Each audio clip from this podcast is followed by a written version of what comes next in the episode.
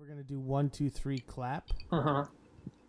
All right. Yeah. Are you are you good with beats? I know you're white as shit, but like, Oh, I'm definitely white as shit. are you ready? It's gonna be one, two, one, two, three, clap. Ready? Okay. One, two, three. Wow, you suck at this. Yeah, I'm I'm terrible at it, but it you know we have kind of. I'll just put mine just slightly after yours, and then we'll have it all lined up. Well, let's try again. Okay, we can do that. One, two, three. That was better. Okay, good.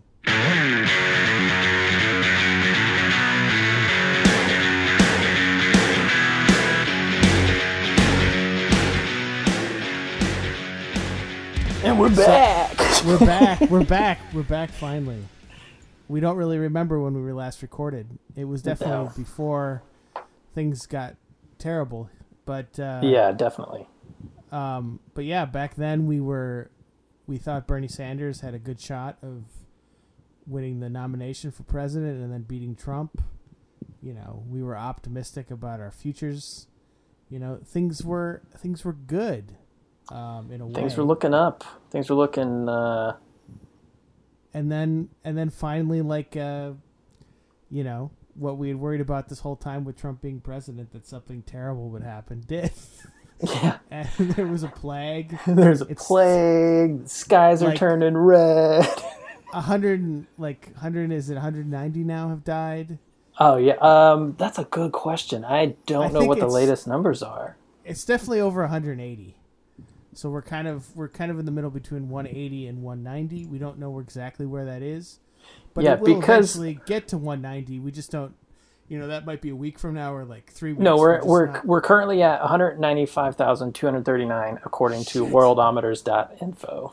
fuck. I I was I thought we were still under 190. No. No, 100 195 people have died. We're almost to we're almost to 200,000 Yeah, go in the- USA. in the United States. Yeah, I Yeah. remember them warning us like three months ago that like we're gonna get to two hundred thousand. It's gonna be crazy, and now it's September and we're at two hundred thousand. We still have people that are going on about like um, saying shit like, "Oh, but it's only one percent death rate," and it's like if the United States of America, if everyone gets infected, one percent is three million people, Yeah, exactly. almost four think- million, three point eight or so. So so just a quick recap of what's gone on since we last recorded. Uh, and I don't know if we'll ever put that podcast out because like things are just worse, and it just wouldn't be. Very, Yeah, it would be would be actually very- kind of.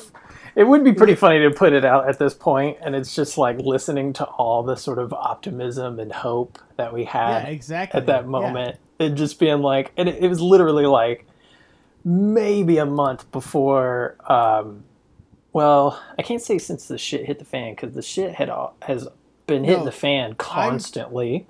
I'm pretty sure it was 20, 2019 because 2020 as a year has it's already nine months in and it's probably been the worst year that I've uh, been a part of so far. It's Yeah, it's definitely the worst Yeah. year of my life because for we, sure. we we had uh, in January like almost World War Three because we Mhm. almost went to war with Iran because we we killed a general. Donald Trump got away with um, lying under oath, and Oh yeah, he got impeached. I forgot. he got about that. impeached. Yeah, um, Yeah, that would be the biggest story of the year. yeah, That was just in like February, and we forgot about it. yeah, And then uh, like all of Australia caught on fire. yeah. Um, what we forget? We got to get to the big one, but we're not going to get to that one yet. What there was something else that happened, right? That I forgot about, or is that everything? Uh, no, there's no way that's everything because it's con- it's constant. Like no, it's the been year constant is this the year's this year. been absolute shit. But like, I it's don't. it's it's like people been- have been nonstop making the joke that it's that it's like um, everything that could possibly go wrong is going wrong, and 2020 is the worst year, and everyone's doing like, you know, it's like oh the aliens are waiting for their turn because next Yeah. it's going to be sea monsters, you know. to to be honest though, I think it you know in in the grasp of human history, it's probably you know not that bad of a year. But uh, for our what we're used to, it's definitely the worst. it's the worst in Yeah. you know, in a in a in a gener- generations. Like our parents haven't seen something like this, so Uh, our even parents our- definitely even our not. grandparents probably because the Spanish flu was in 1918. but even you know World War II was you know that's a great event. Like so it, yeah. So basically, uh, this virus is uh, starts up in China in I guess it was like November? November, November. Yeah, And it didn't really get into the news until around January, and yeah. the Chinese were really freaking out about it. And So this is a, this is an interesting point that I saw someone mention on Reddit that I didn't even know. Um, surprisingly, was that uh, this is the first time ever that China had canceled the Chinese New Year. oh interesting. Like, and that was February maybe, and Yeah. so we should have known at that point. Oh fucking shit! like, Yeah, well, and that's you know, China just had like some awesome like pool parties, like millions of people showed up to, but that's something that we can't have because we live in America, and everything we talk about America being all of its uh, discrepancies and problems came came home to roost. Uh, Yeah. In in that we have an inept idiot as a president that doesn't know what he's doing and only cares about his own ego and in his own way. And we have a malinformed electorate yes, at least thirty percent. Yeah, who think that Facebook memes are the truth. yeah. So it's it's bad, and now we have to pick between uh, uh, Donald Trump and Joe Biden, and uh, you know it's it's great. But we'll get into that later, and we'll talk more about the coronavirus uh, as we go on because it's obviously going to be an ever-present problem in our society and life. yeah, probably the- until we get rest a the year. vaccine, if we even can get a vaccine. Get a So, vaccine, exactly. It's yeah, it's it's going to like affect every conversation. Like it's it's going it weaves its way into everything. No, of course, absolutely. And so that uh, it's everything's going to be told from the lens and context of the Rona till yeah, we're free absolutely. from it, which I don't even know if we ever will be. Right, exactly.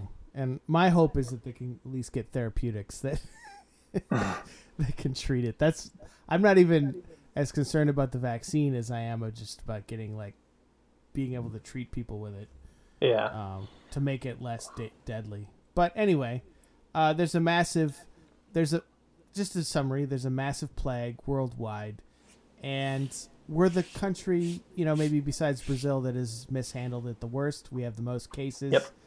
uh, and we have the most deaths per uh, hundred thousand. I don't know what the metric is per certain amount of people.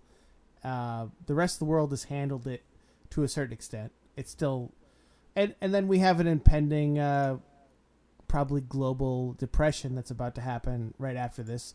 We're just not realizing that it's here yet. Uh, meanwhile, uh, California is on fire again, which happens every year now.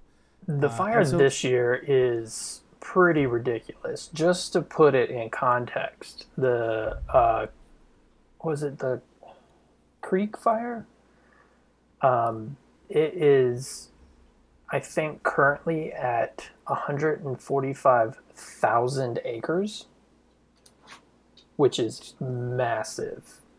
That's the one near the bay in the Bay Area. Yeah, that's the one up in the Bay Area. It's not the one close to us in Los Angeles that was started by a gender reveal party, which Yes. at this point in time we can all officially say fuck anyone that has a gender reveal party party. We're done with those. Those are those are Yeah, canceled. we just we just have to be done. Yes. Gender reveal parties are officially canceled. No, it just why do you need one? you don't. You Just- have a party and you say we're having a boy, or you be old fashioned and be like, you know, we're not we're gonna wait until the baby pops out and then we'll we'll have two names. You know, like I don't know if if you did this as a kid, but like my parents, I think maybe they knew, I don't know, but they waited until the kid was born, and then they had two names, and they were gonna switch it up. Like I was always told as a kid that my name, if I was a girl, would have been Catherine, and my sister's names would have been like Timothy. And I don't That's know if funny. you, ever- if you had that experience, but that I, that was always I did the- not. yeah. So, but I'll but definitely the- have to ask my mom and report back on that because that is both- very both- fascinating to me. both sisters uh, were were going to be Timothy because obviously this my first sister was a girl, so then they were like, well, we could still use Timothy again if if the next one is a boy. wow, really, And really trying yeah. hard there. They really wanted they really wanted Timothy. Like They really wanted a Timothy. I know. They're just really, really obsessed with a Christmas Carol. Yeah, exactly. Um, but anyway, so life is shit. Uh, Life is just total shit. And, that brings us, I think, to our first topic, which is we. So I'll preface this the same way that I prefaced it to you in our chats. I'm not an atheist, or sorry, I am an atheist. I, I agnostic atheism, you know, like I don't know for a fact that no God exists, but I don't believe that one exists. No, I I'm, don't- I'm the I'm the same. I would I would even trend back towards agnostic at this point. I'm not Back even- towards agnostic, not all the way atheist. No, no, I'm yeah, I'm an atheist, but I'm just not. well, I'm so not as. I'm not I've as. had I'm I've had to have this debate before. um, I've had to have this debate before. Agnostic isn't a claim on its own. There's because there's agnostic and gnostic. Gnostic means that you know the answer. Agnostic means you don't know the answer. So you can't just be. You're either an agnostic atheist or a gnostic atheist or an agnostic theist or a gnostic theist. So you, right, you can't fair enough. be just Then I- agnostic. Then I'm an agnostic atheist. There we go. but cool. Now that we've I'm not- established how words also- work, Well, which you know is one of my biggest pet peeves. We're gonna constantly do that on this podcast. Is is Kyle is gonna explain to Sam how words work? It's just gonna. Well, we gonna be. we just got to make sure we're on the same page when we're discussing these things because if you know I'm going agnostic atheist and you're like, well, I'm just agnostic, and I'm like, well, that's not what I mean. Like, then we're just going to be fucking tripping over each other, and it's going to be stupid. So Well, of course, but apologies in I- advance for being pedantic, but what my point is is that I am I'm not anti-theist anymore. I used to be, but I'm not really Right. anymore. I just don't like if you have religion that's great, man. Good for you. Yeah, Just- I and I think that that's. I think a lot of people when they break away from religion, they go straight into that like oh, absolutely. it's that it's that lash out anger because you, know like it is part of a thing where it's like I've been lied to my whole life. They've been using this to control me. They're telling me not to do this and not to do that, and it's just ruining all blah blah blah. So you do kind of. It's, it's like a rubber band. You snap back the other way and you go really far, and then you kind of bounce and then bounce, and then eventually you sort of settle, and you're just kind of like, I don't have any problem with people believing whatever they want to believe. It's fine. Um, as I say with most things, like your beliefs and rights can go as far as you want them. They just end at the moment where you are stepping on someone else's beliefs and rights, and that's it. Yeah, I, I, I generally agree with that. I just Yeah. I think uh yeah. But um what we were, we were saying about uh So as we were saying, yes, exactly. we don't believe in a god. We don't believe in the religions, and I, for one, am like pretty much like I believe most of the stuff is from science. You know, like I've seen the evidence. They can present actual evidence, and so even superstitious phenomena, like I usually almost always will believe that there is a scientific explanation for it. It's a natural occurrence. Um, I don't know if I said this in the chat, but like ball lightning is a thing and it's fucking weird, but it is a scientific thing that they can explain. Mm-hmm. absolutely. That being said, there are a lot of things happening that align with end of times prophecies. We've got blood red skies. We've got I, I expect somewhere like boiling waters. You know, like the oceans probably are hot enough to boil in some places. Yeah, I I, mean, I, haven't we have read Revelation record- lately, so I don't. I'm not as familiar. I can't remember exactly all the things that go on. There's so There's- many, and it's There's and the four hor- horsemen of the apocalypse, four horsemen of the apocalypse. There's beasts coming out of the ocean, beasts coming out of the Right. earth. Some of them have But then ten there's, like, heads. the- some of them have two. then there's like the false prophet that comes with the beast. and the yeah, beast- and then the I mean the biggest Antichrist, right? Yeah, there is the big thing, the Antichrist, and how he comes up. And the main thing is that he starts. Now, this is very important that I'm going to get to a point that will prove how we're wrong, or how they were wrong at least. Um, the Antichrist comes up. One of the biggest things that is a sign of the Antichrist is that he claims to be the new Savior. Like, not necessarily the new Savior, but the Savior, the recoming of this of Christ, the next Savior um, and it's all false false prophet. It's all bullshit, and it's should be easy to see by people that are true believers and, and true followers of Christ. Yeah, Um, exactly. So basically, it would be like a guy going to a church waving around a Bible to make people think that he's religious when he can't even remember the Lord's Prayer, the most recited prayer on in Christianity.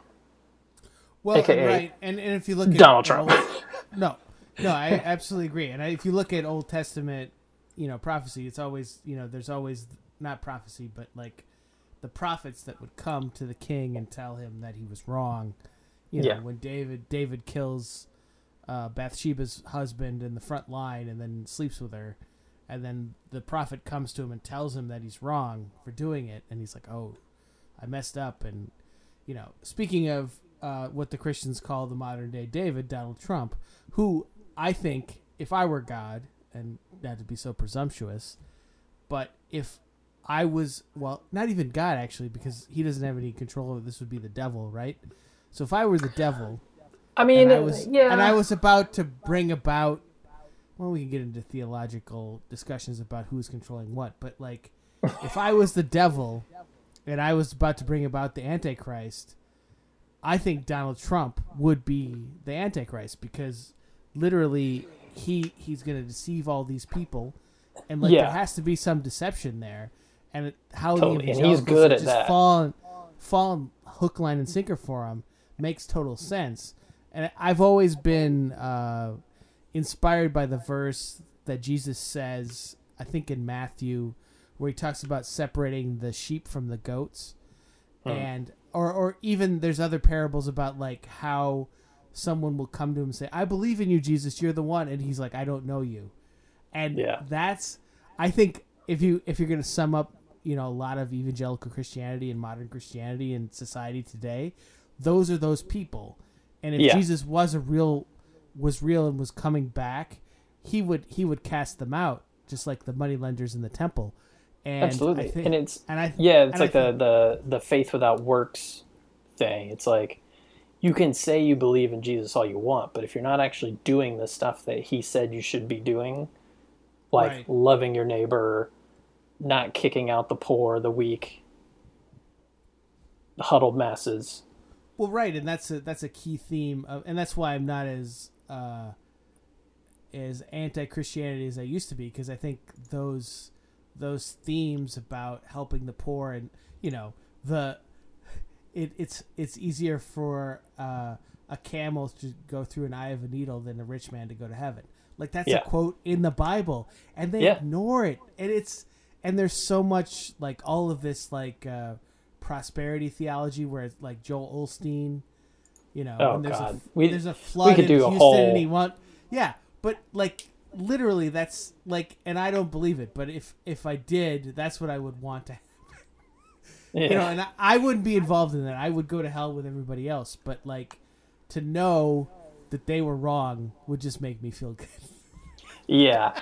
Um, it would be because obviously, like, I just claimed out loud that I don't believe in God, that I am an atheist. So if the rapture does happen, I'm gonna be here. Like, I'm, I'm not, I'm not But- being taken the- along. But and and at that point, but see, the thing is, is that at that point, I'll have to, I as a skeptic, I will be like, oh, there's the proof. cool, it's real. I'm in. Let's do this. Like whatever the rules were that I was supposed to abide by. Now the proof is there that it exists.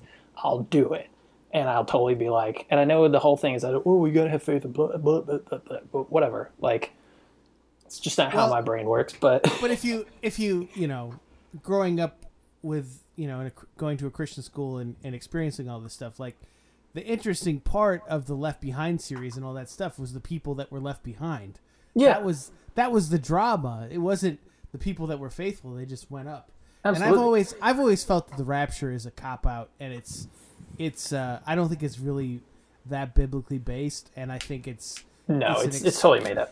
I mean, it's, it's, an like ex- a it's an excuse either- for evangelicals to feel like they're gonna be fine.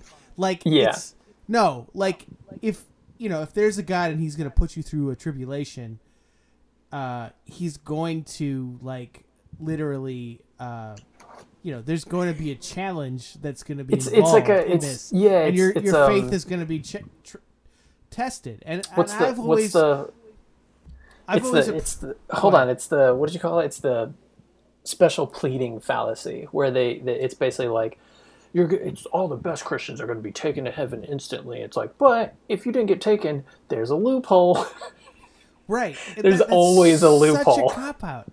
And that's and that's the thing with you know like you know just believe in Jesus and he'll take you back. Like I've always appreciated uh, at least Christians and and so have felt that like I'm going to live the best life that I can, and that if God deems me worthy to take with Him, like I will I will I will be grateful to that, but I'm not going to assume that he's going to take me with him.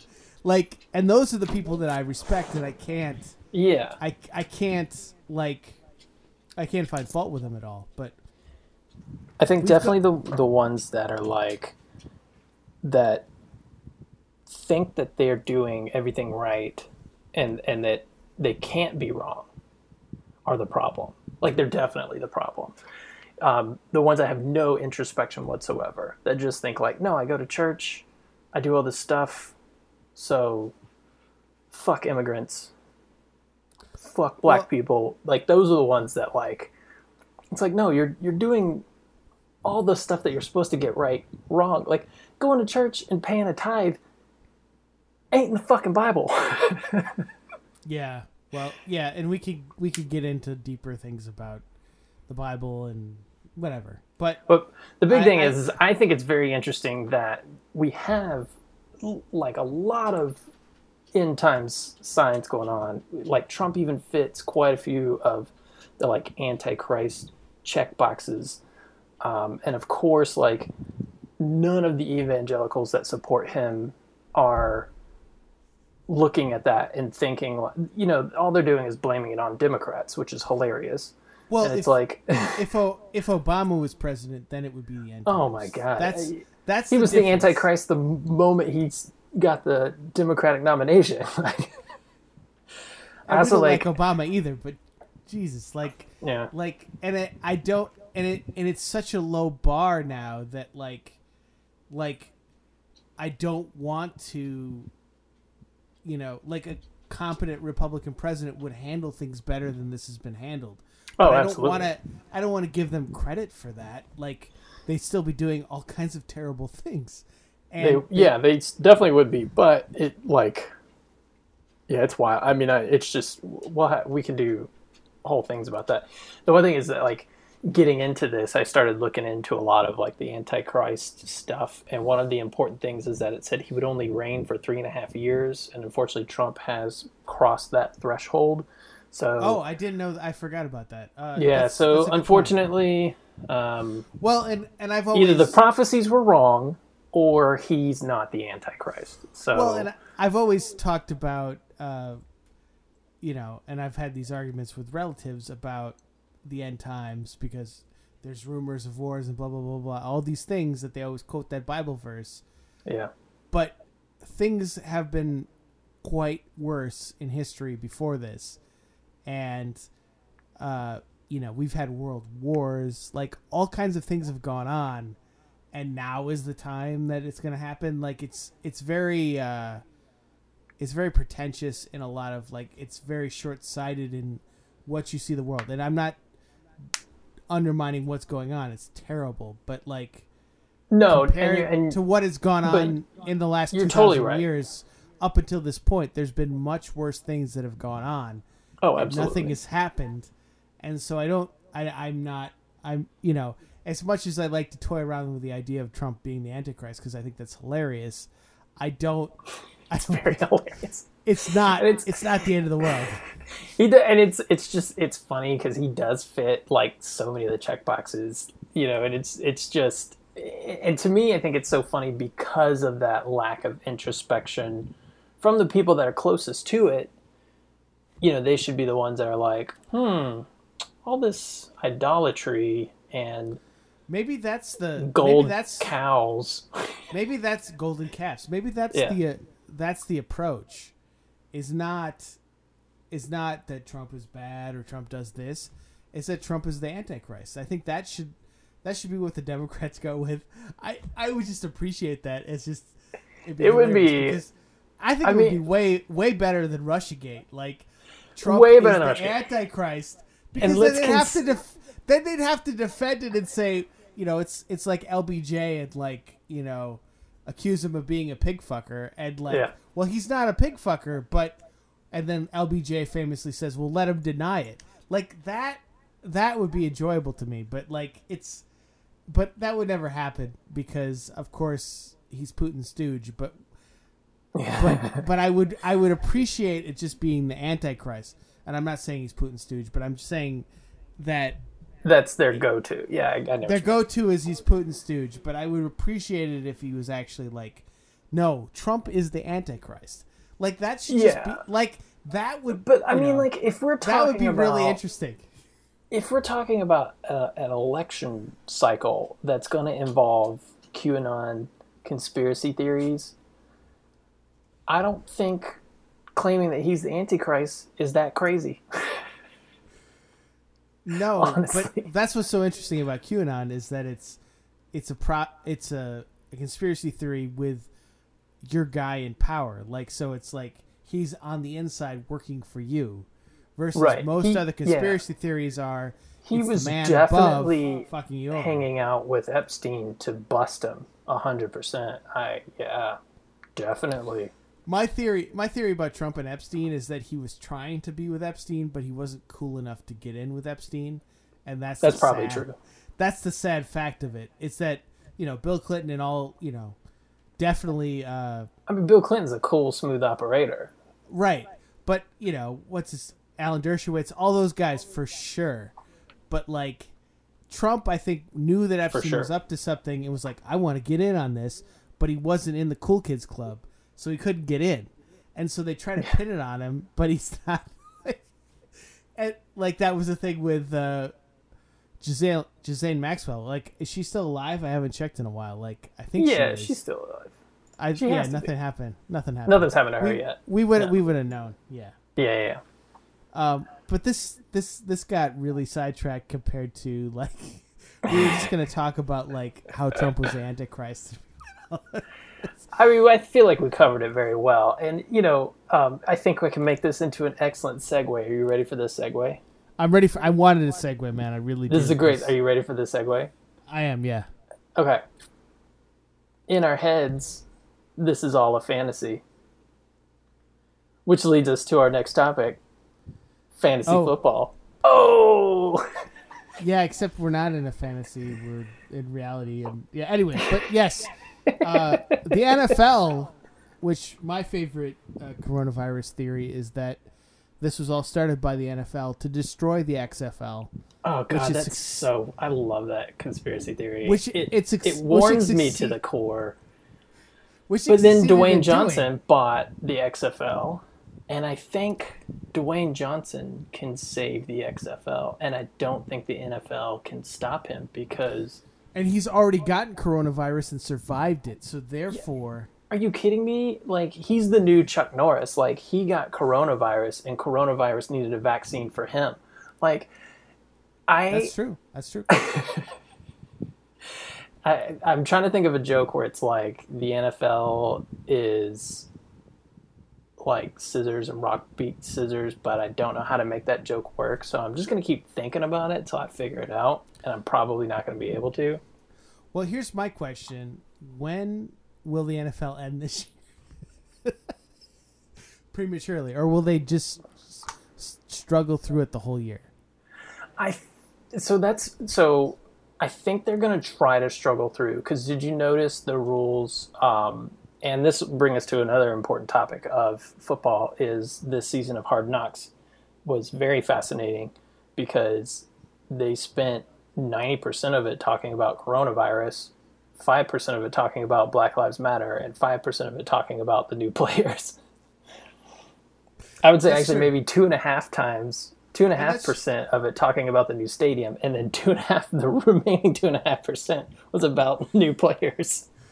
Well, I found like the last couple seasons of Hard Knocks, like they've really been. Well, it's going to be hard this year because they're going to cut the new guys because they they'd rather have the guys they know because they've only had like nine padded practices. Yeah, But but it's what's hilarious. The last couple years of Hard Knocks, they usually target the like the the undrafted free agents, and they like, you know, they follow them throughout the season, and then at the end of the, you know, it used to be like at the end of the season there would be like half of them would get signed with the team, and the other half would get cut, and that was the drama. But now Yeah. what's kind of sad about Hard Knocks is that everyone they pick gets cut. Like that's two seasons.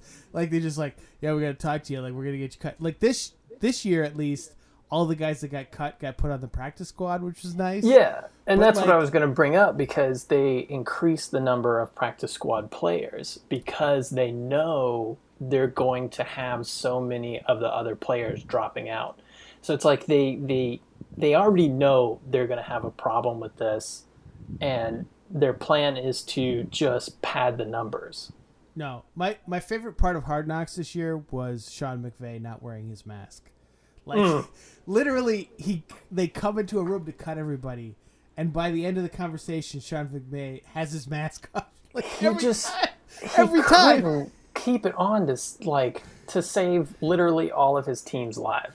Like What what what's it was lucky? cracking, and well, so the and the contrast of it being the Chargers coach Anthony Lynn, he was adamant about keeping his mask on and being it correct, but he already had it, and so he knew it's it's it's the common theme in America where it's like unless it's directly affected a person, they don't, They don't take it about it. seriously. They don't care. They don't take it seriously.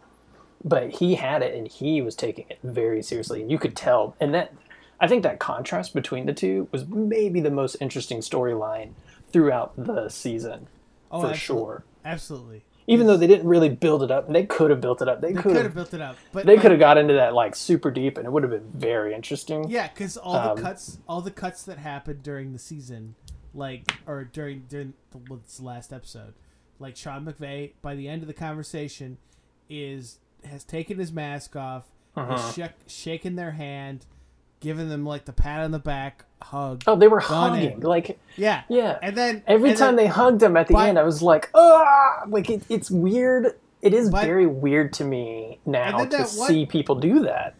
and that one that linebacker guy who had just gone away for like two hours, and they're like, "We don't know where he is. We got to find him." Like, where was he? Like, but then by contrast, you have Anthony Lynn, uh, like basically he's six feet away from the guy, and he's talking to him. He was take- more takes- than six feet. He was like, I'm gonna sit at my desk, and Yeah, you're gonna yeah. sit at the couch, and that's 12 feet away, But and we're gonna gets- have this conversation. He gets up. He's like, "Put your mask on." He tells the guy to put his mask on, and then he just fist him, bumps. and then fist bumps, and he leaves. Like, like and I'm sure he probably like, and they probably cut, but he would like fist bump him, and then he was probably like use the hand sanitizer on the way out, like just because he he know he fucking knew he knew what it was like. So And I, to be honest, I think things, I what gives them the benefit of doubt is that I don't know what their testing regime is. Is it every day or is it every other day? every day. Well, they don't. They don't. I don't know if they test. They they do the the temperature. I don't know if they were doing Maybe it's every um, other day. I don't know. antibody test every day because I mean, maybe maybe it was every week. I don't remember. They they I think they mentioned it, but by the time they mentioned it, I was so burnt out on them talking about coronavirus that I was just like, oh my god, just someone just break a knee already. Which I felt so bad that that happened to Derwin James. Like, Yeah. I was like, are you Two kidding me? in a row. Yeah. It was. I mean, it was so funny because uh, in this last episode, they were like, you know, Derwin James, thirty three, he's back. He's gonna like do everything, and I was like, oh, how good can this guy be? And they're showing him in these practice runs, and I'm like, oh my god, he's really good. yeah. I was like, the Chargers might have a chance this season. And then, like, as soon as I thought that, he gets hit and he's down and he's out for the season. I'm like, Which is classic Chargers if you're already classic, familiar with classic Chargers. if you're familiar with their team at all, that's what happens to them.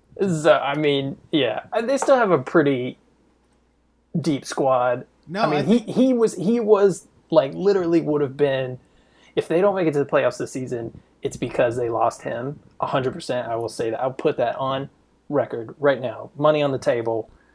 If they don't make it to the playoffs, everyone's going to be like, their defense couldn't complete, and it's going to be because he wasn't there to be that linchpin, like keystone part. But of that- the defense. one of my favorite parts of the Hard Knocks this year was like uh, what's his name, Malcolm, the linebacker guy that's on the team.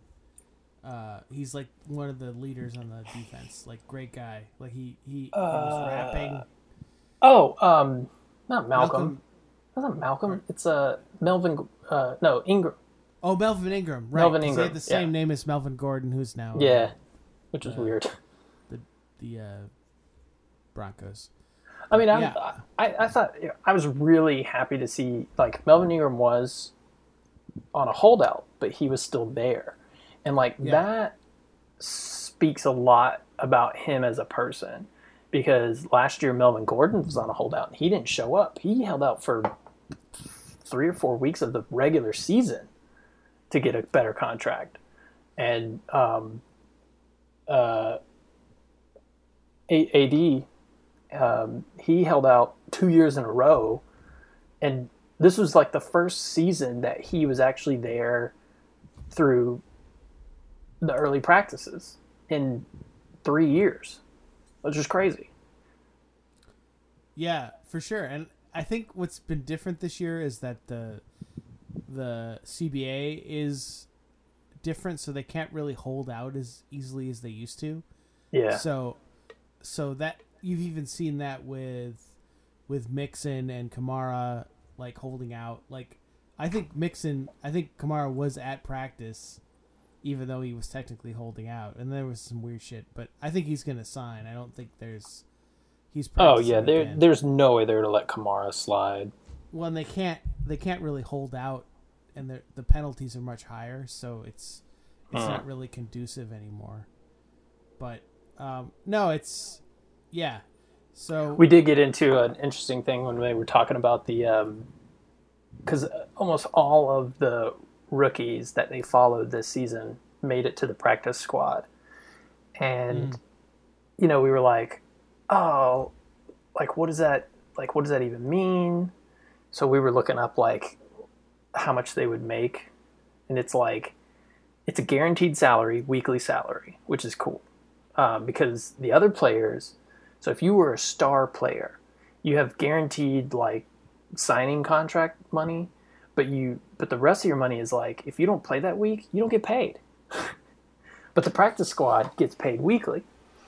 So the practice squad makes it depends because of the new CBA, and this is what um, when you mentioned that, that's what brought it up in my head. The new one is like if they're um, if it's their first time on the practice squad, I think it's like uh, depending on how many years they are in the practice squad, it starts at like eight thousand a week, Mhm. which eight thousand a week times seventeen weeks. That's about 150k. It's not bad to No. play football, and you're on the practice squad, which means that you're not out doing like.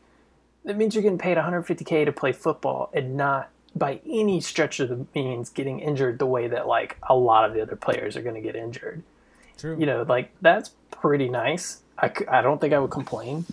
And then the senior vet practice squad guys, if they've been on the practice squad for like two or three years, they're going to start out at like twelve thousand or something like that. So um, if you remember, one of the guys that they followed this whole season, uh, The Ram, the Rams, uh, the cornerback guy. cornerback, yeah, yeah, Double D. double D. Um, he's been on the practice squad for like two or three years.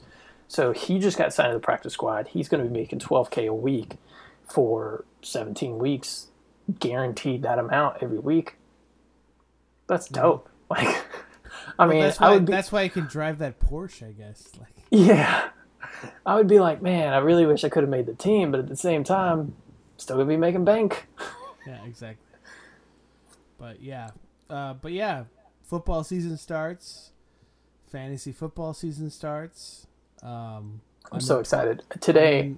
Go ahead. Just to tell you how excited I am, today is Wednesday, September 9th, 9 9 20. Football starts tomorrow, Thursday night. I just went to Costco and bought a new 50 inch TV.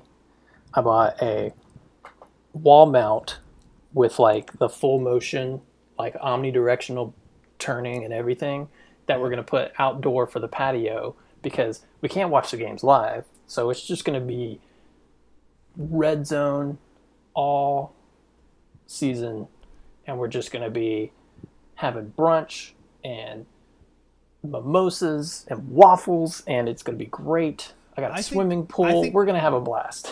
I think we need to incorporate uh, Zoom more into football this year, like because we're not going to be. Oh that could out. be Like, yeah I that could be fun Could be fun.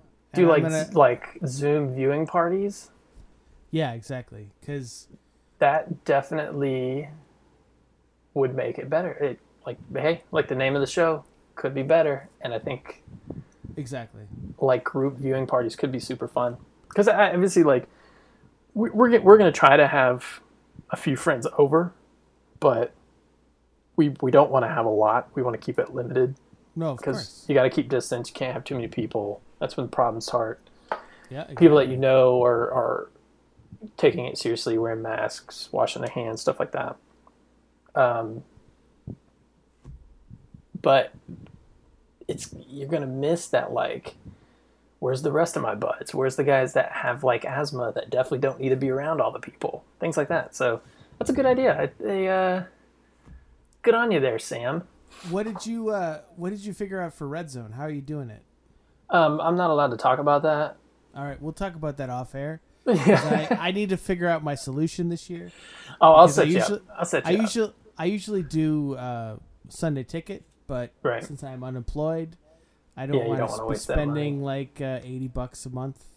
I might want to, but I'm not sure yet. I just Yeah. I don't, I don't know if well i have i still have even though i waived my um, season tickets to sofi stadium hold on let me just come to terms with that i still have the, the private seat license i'm still technically a premium member of sofi stadium so i believe i so am you can entitled upgrade it in the future. what do you mean upgraded Oh, so you're still you're not a season ticket holder, but you can become. So there was an option for this season because of the coronavirus to waive this season season tickets. With hmm. Outside of that, if the coronavirus hadn't happened, I would have to be a season ticket holder. You can't have a uh, the private seat license and not have the season tickets. It it just doesn't work that way. So I would have had the season tickets. This Sunday I would be at the game. Actually, I probably wouldn't have been. I probably would have sold those tickets because let's face it, opening day versus Cowboys, I probably could have sold those tickets for bank. yeah, because there's a lot of Cowboy fans. Because yeah, there's a lot of Cowboy fans, and if they're still fans of Cowboys, they're obviously idiots. So They're gonna be good this year. They're really gonna be that's, good. what, that's what everyone says every year. No, I know, but they don't And have then- fucking Jason Garrett anymore as the head coach. Like, and then they going to then be they make it to the distinct- playoffs with an eight and eight season. No, they're gonna make it to the playoffs. They're gonna lose. Probably what a garbage Rod- conference! What a garbage Good- conference! Yeah, they're gonna lose to Aaron Rodgers in the playoffs. Then He- I Aaron mean, they- Rodgers will lose to whoever's in the championship, and that, then we'll go on. That's what'll happen. Two years later, he'll leave, and he'll go to the Patriots and win two Super Bowls, and that that'll be it.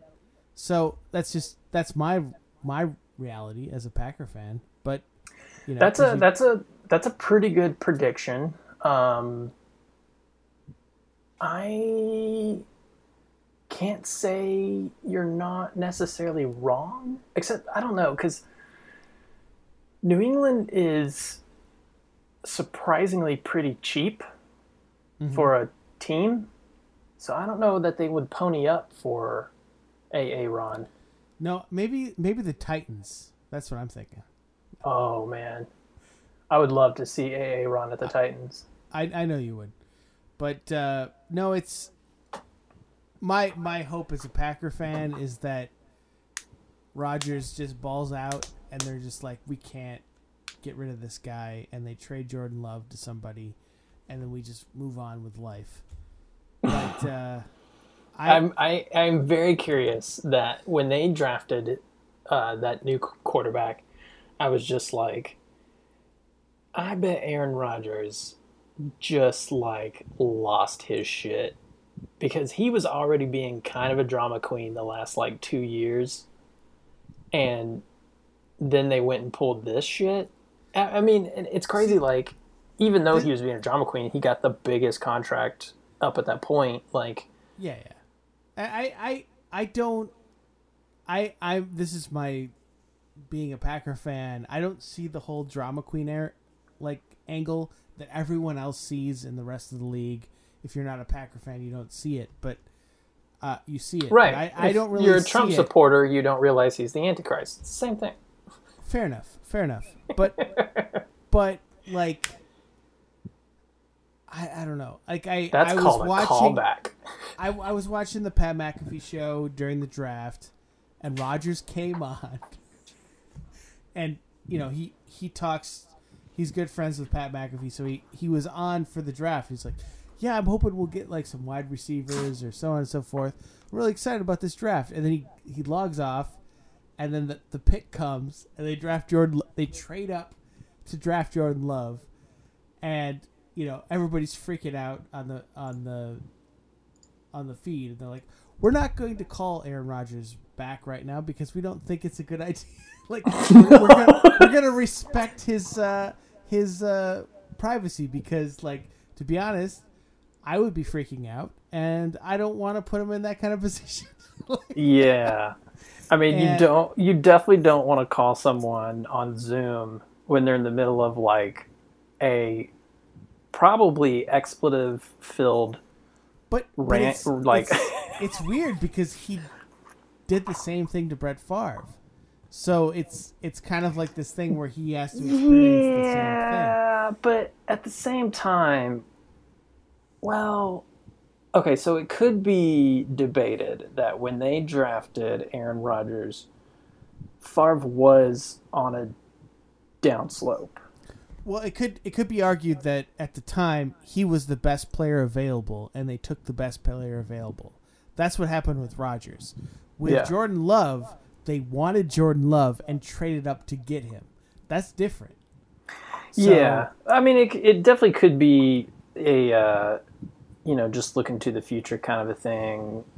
The Green Bay is, at least as far as most teams go, they're very loyal to their players, which I respect.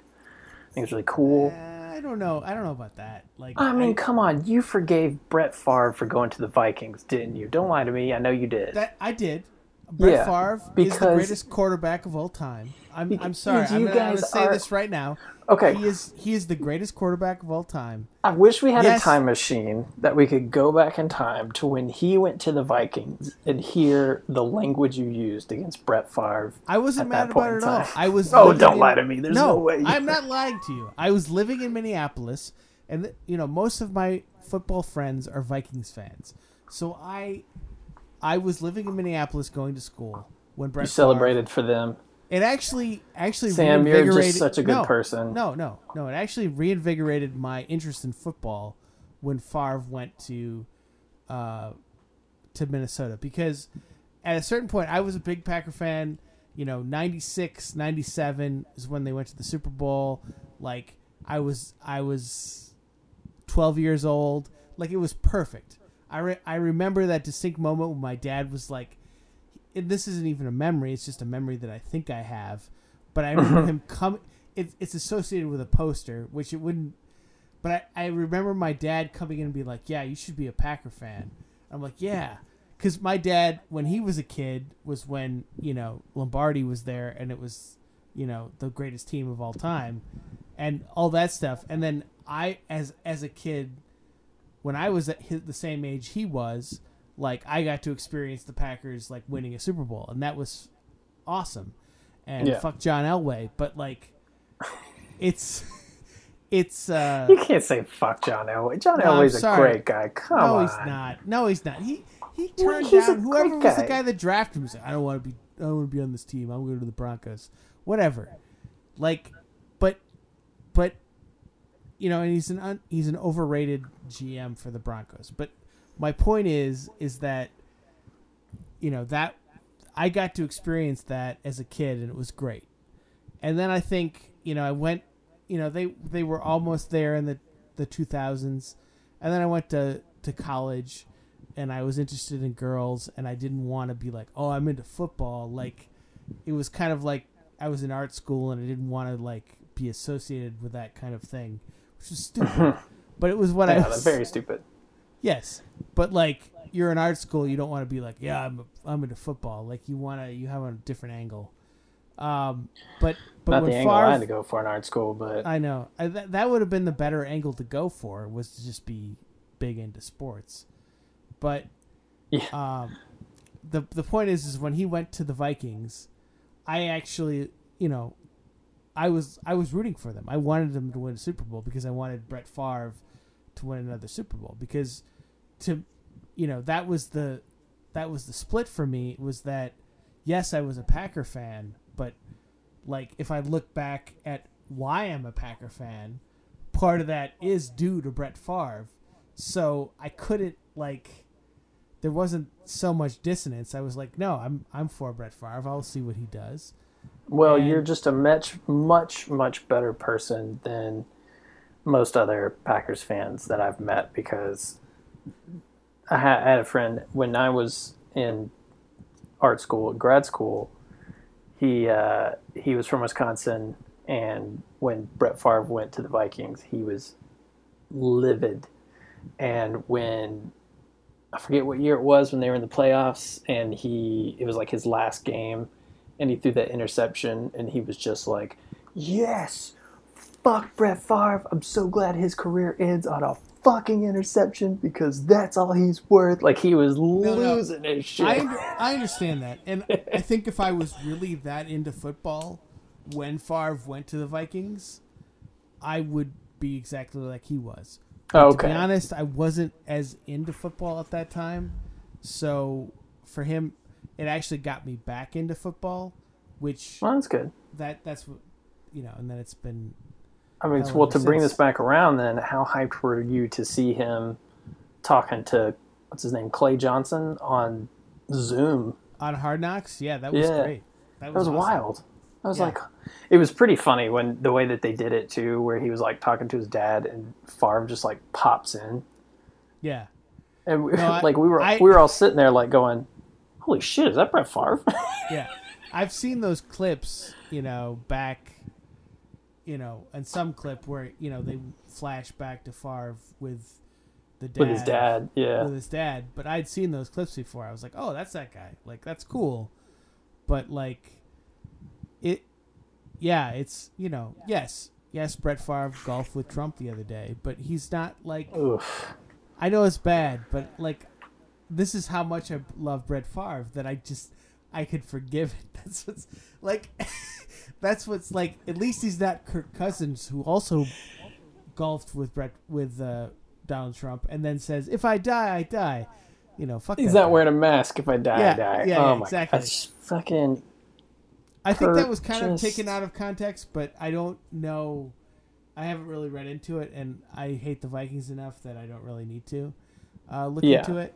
Uh, it's sports. Like we don't need to be objective or like honest about things. No, we can we can come up with any reason we want to hate whichever player we want. But this is Because- this is so funny. Go ahead. At least at least for you and I, and I can't say this about every football fan because not all of them this will apply to, but at least for you and I, it's pretty superficial. We're not like we would be like, "Fuck that guy! If I ever saw him in an alley, I'm gonna fucking kill him." But we're totally kidding. We would never do that. Like, but there are some people that would mean that almost literally. So yeah, which that's, is that's crazy. the dark side of fandom, but for sure. Yeah. But uh, you know, I'm also a Star Wars fan, so like, those are the kind of some of the worst people in the world. so you're used to toxic fan bases, yes, of course. yes, of course. very uh, mass, very male controlled toxic fan bases. But what's what's so interesting about Favre going to the Vikings is that all of my Viking fan friends blame him for losing the NFC Championship to the Saints. Mind you, they still like were facing Bountygate, where you know Greg, what was it that mother f guy's name who was the defensive coordinator for the Saints, who yeah, like somehow is- got a, was then the head coach for the Browns for, for a half while- a season. Yeah, exactly. He's still in the league for some reason. Which Talk about again- failing up. Well, oh, Yeah, he's- is, is Is again he at the classic. Jets? He's at the Jets now, I think. I think so. Yeah, classic Which- NFL.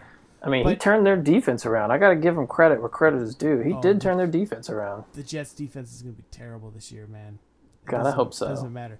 But anyway, It's going to match Bou- their terrible you have, offense. You have Bounty Gate, and you have like all of this stuff going on. But everybody forgets that Adrian fucking Peterson fumbled two times in that game, and Yeah. Favre was just trying to win the game for him, like Favre knows how to do. Because they love when he threw to Sidney Rice and like scored touchdowns with two seconds left, and it was great. It was awesome, and it was so good. But that was what was so brilliant about Favre is he just threw it, and he always thought that he was going to make that throw, but he didn't always make that throw because he's human. But he Yeah. tried, and Uh, that is why Favre is the greatest quarterback of all time. And I mean, know this is look, totally Babe irrational. Ruth. Babe Ruth has the most strikeouts exactly as well as the most home runs. Thing, same thing. Great point, Kyle. Like And I I think would use Brett. Favre did have He has the most interceptions of all time. That is true. uh, in a, in a in a for a full career, and I I don't think I don't know if he had it for the most season, but he definitely doesn't anymore because um, Jameis Jameis Winston, Winston topped that yeah. last season. Yeah, but no, like that's a great way to frame it as Babe Ruth. But uh, yeah. but yeah, like and No and- one will contest that Babe Ruth is not. But the I am, but I am like, and then the Iron Man thing where he's like literally like played the most games ever consistently. Um, like it's they don't. They Wait, don't didn't res- Philip Rivers top that? No, no, not. Oh, was he like one game shy? no, I don't even think he was that close. He was close, but he wasn't. Like Eli Manning was kind of close, but. Uh, oh, was it? Oh, was it like? Oh, so not Philip Rivers has like the record of of the most games not missing, or something like that, where he Yes. played the most games consecutively yeah, without think- missing a single game, I or think something Eli like that. Manning was close to it too at some point, but he got hurt a couple years ago. But it's, yeah, he is like you got to give him credit for that, and like we'll see how Tom Brady does. That's that's always, it reminds me of like um, how how useless the Boston Orioles are. It's like if you think about the Boston Orioles, like what's their number one claim to fame? They're like most famous player. What is he known for? Showing up the most. He's their best player is known for perfect attendance. That's it. That's all they're known for. What a useless team. name, I can't remember his name. Cal Ripken. Oh right, yeah, yeah. it's just it just kind of cracks me up. It's I mean I have nothing against the Boston Orioles. I'm sure they're a great team. They probably had like a season 40 years ago where they were phenomenal. But it's just funny because if you if you mention Boston Orioles, the only thing anyone can say is like, "Oh yeah, Cal Ripken." It's like, "Oh, what was he most known for?" Perfect attendance. So did you did you see the new Dune trailer? Yes, absolutely. I mean, I think before we get too much into that, we should preface this by saying that our day jobs is as VFX compositors. So we are highly trained, very Our much jobs were as were before coronavirus, we were highly trained VFX compositors. And I know most people don't know what compositors are. I do have a great story about one time someone did come up to me and ask what a compositor was before I mentioned that as a compositor, and that blew my mind because no one ever mentions that before. Um, but so we very much, I mean, we're big into movies, especially like these gargantuan, you know, blockbusters that are just these VFX powerhouses. Um, we're going to talk about Star Wars probably once an episode. well, we've already we've already talked about Star Wars. so, Yeah, I know you like, brought it up. That's we why got just it. We got it out of the way. Like we don't even have to. I'm just saying, it's- explain that. it's going to be referenced. It's going to come up. There's going to be we're going to make allegories to it, um, but not just Star Wars. Like all of them. You know, we'll bring up Jaws, Jurassic Park, all that stuff. So of course, whenever there's a new big, just blockbuster film coming out that's just super VFX heavy, we're going to have a lot of hype for it just out of the get go Right. and the Dune trailer dropped today. Mm-hmm. I feel like it may I be thought it was only but gonna. I thought it was only gonna be uh, open in theaters. That's that was what the buzz was initially. They were like, "We're only gonna put it in theaters." I'm like, "We're literally like locked down. There's- we can't go to the no theater. theater, like- what is your fucking no problem. Warner Brothers?" Yeah, like yeah, I did, and that here's here's one of the things I did want to talk about this. So I did watch the trailer. Um, super hyped for it. I mean, I love the books. I love the uh, Lynch David Lynch movie from way back in the day, as weird and bizarre as that was. Um, and and like before coronavirus happened, I remember they kept showing the trailers for Tenet, and I was super excited about Tenet. I was like, "Yeah, this movie looks great. I can't wait to see this." Christopher Nolan, this guy somehow filmed the whole movie in reverse or some shit. I don't know what his shtick is, but I know it's Christopher Nolan, so he's got to have a shtick because that's his shtick. Mhm. And I was like, "This looks cool. I'm super hyped for this." And then Corona happened. Movie keeps getting delayed, keeps getting delayed. They're like, "No, this movie has to be released in theaters because it's Christopher Nolan's a narcissistic idiot. And I was just like, I, I have no desire to risk getting this disease for Tenet whatsoever. Not not like one iota. And I was like, I think at a certain point this year, I was like, I don't think there's any movie that could come out that would make me want to go to the theaters. And then today, the Dune trailer drops. And I am so hyped for this. I mean, I've been hyped for this movie since they announced that Yeah, Denis Villeneuve was going to do it. Yeah, Denis Villeneuve and like Timothy he Chalamet, is- who would be a perfect Paul, and then like Oh, no, hold on. Just when they announced um, whatever his name was, Villeneuve. What did you say? Villeneuve? it, they usually, at least in the media that I've seen, it's the Denis Villeneuve. Denis Villeneuve. Wow, I always thought it was I- just Dennis Villanueva. Look at me, white male all over the place. Well, I don't know. That might be how his name is pronounced, but like he just chooses to have it pronounced this way. There's definitely an A at the end of his name. Um, so I haven't, you know, I was a big fan of Arrival.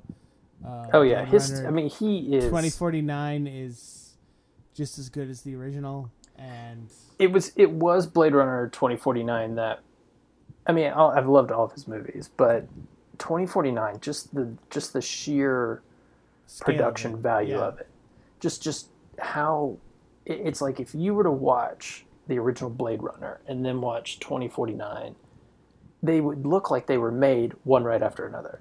You Well, would not even- you would not never know that there was a 30 year gap between them, 40 year or whatever it is gap between them. What I love about uh, 2049, Other than Yeah. Harrison Ford looking old as shit now. yeah, but that's the point. But I guess what I love about it is that it's literally 40 years later a sequel and they actually like just like there's like okay, they didn't hide that. Yeah, they this didn't. is they 40 didn't. years later and we're just gonna make it work and some shit went down and like all kinds of crazy things happened which we're not going to explain we're just gonna keep going yeah, I, I definitely like like, that- that, he he does not treat the audience as an idiot. He's basically is- like and it's something completely new and different. Wh- Whereas it actually made me uh, appreciate the Force Awakens less because all the Force Awakens is is well, I, I don't think I'm not going to argue that's all it is, but it, its kind of structure is Star Wars again. It's not just that, but um, it, it is it- it's a it's- big it's it's no you're you're right. I mean it's basically just like the, it uses the framework of the original movie.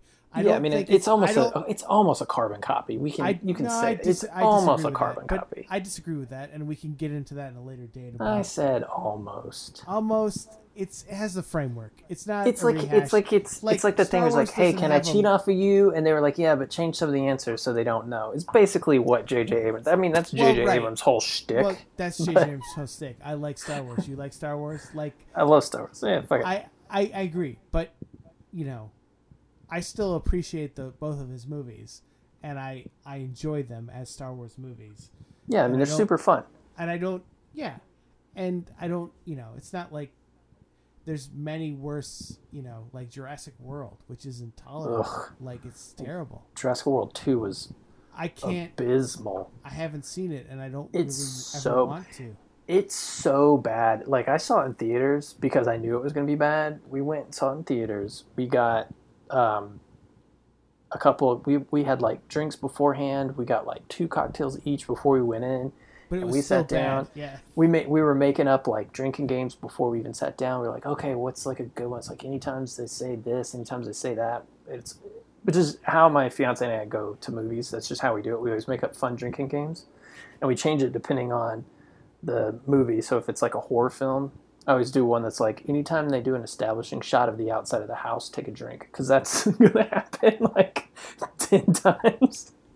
So we were doing that, and we were just it's like, basically like haunted mansion with dinosaurs right yeah, and it, it's like, it was like literally five minutes in, and we were both like, "Oh my god, this movie is shit."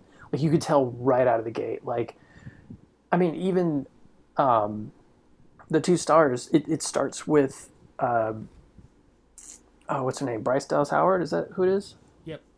Yeah, it starts with her and Chris Pratt, like, like trying to reconnect for some reason or something. I think I can't remember exactly what it is, but that's one of the things I remember. And it's like these are two really decent actors, and and Chris Pratt has, I mean, he could charm a nun out of her pants, but even they couldn't save it. And and this and I'm talking 5 minutes in when they are just pouring it on with like how great these two are and how great they are together and even then you're still like oh this is going to be terrible like this is Well, and this is this is what annoys the shit out of me about like discourse about the rise of Skywalker is that you know like they read Trevorrow's script about you know whatever his Duel of the Fates or whatever they want to call it, and they're like, "This is so much better." I'm like, "No, it's not.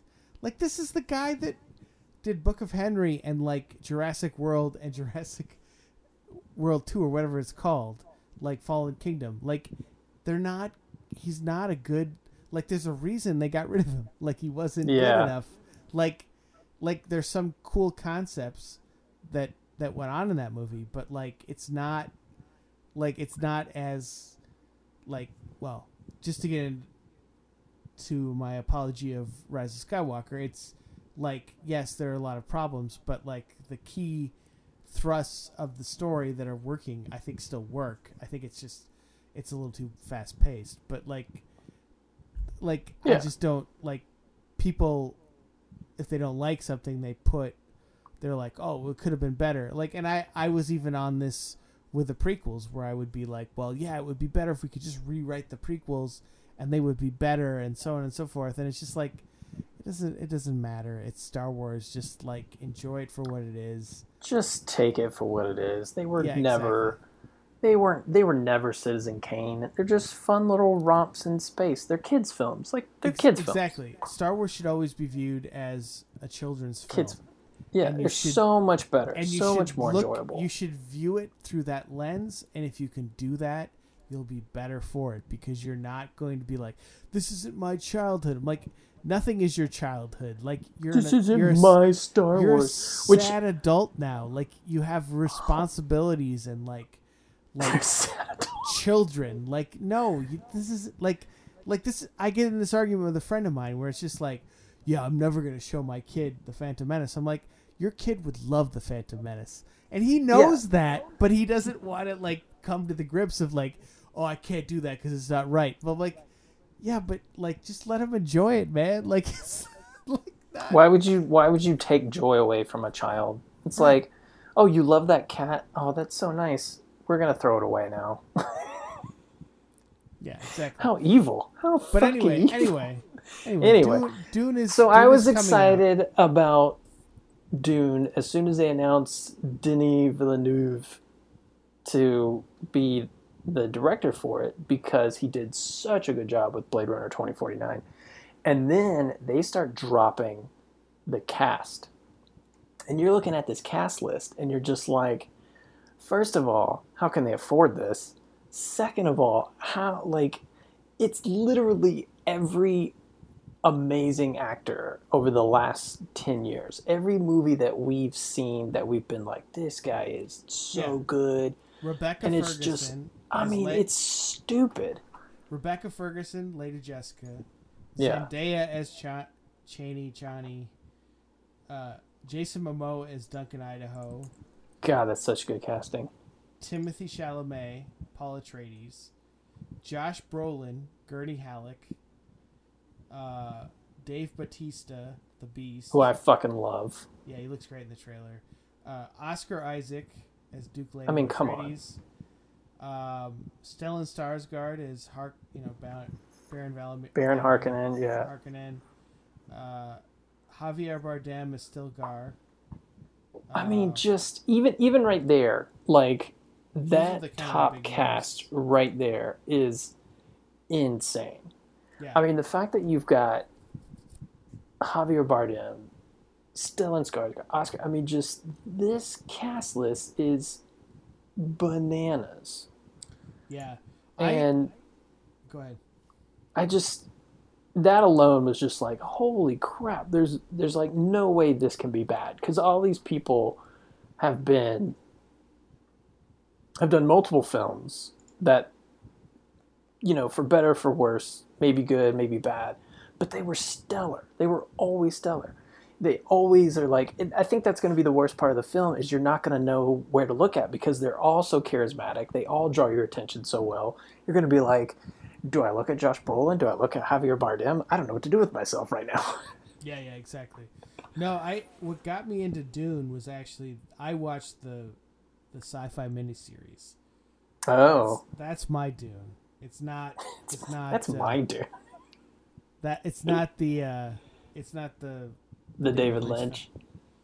um because it was a little longer. It wasn't you know the, i think the designs you know it was 90s 90s sci-fi so like you know Yeah. your, your production design is pretty bad.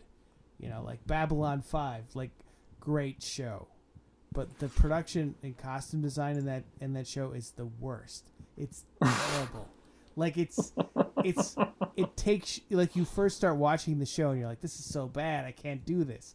But then the story hooks you in and you're like this is really good. And it's about like human existence and like you know it's Political fucking, intrigue. fucking great. You know it's Yeah. it's deep space nine before deep space nine stole it from them.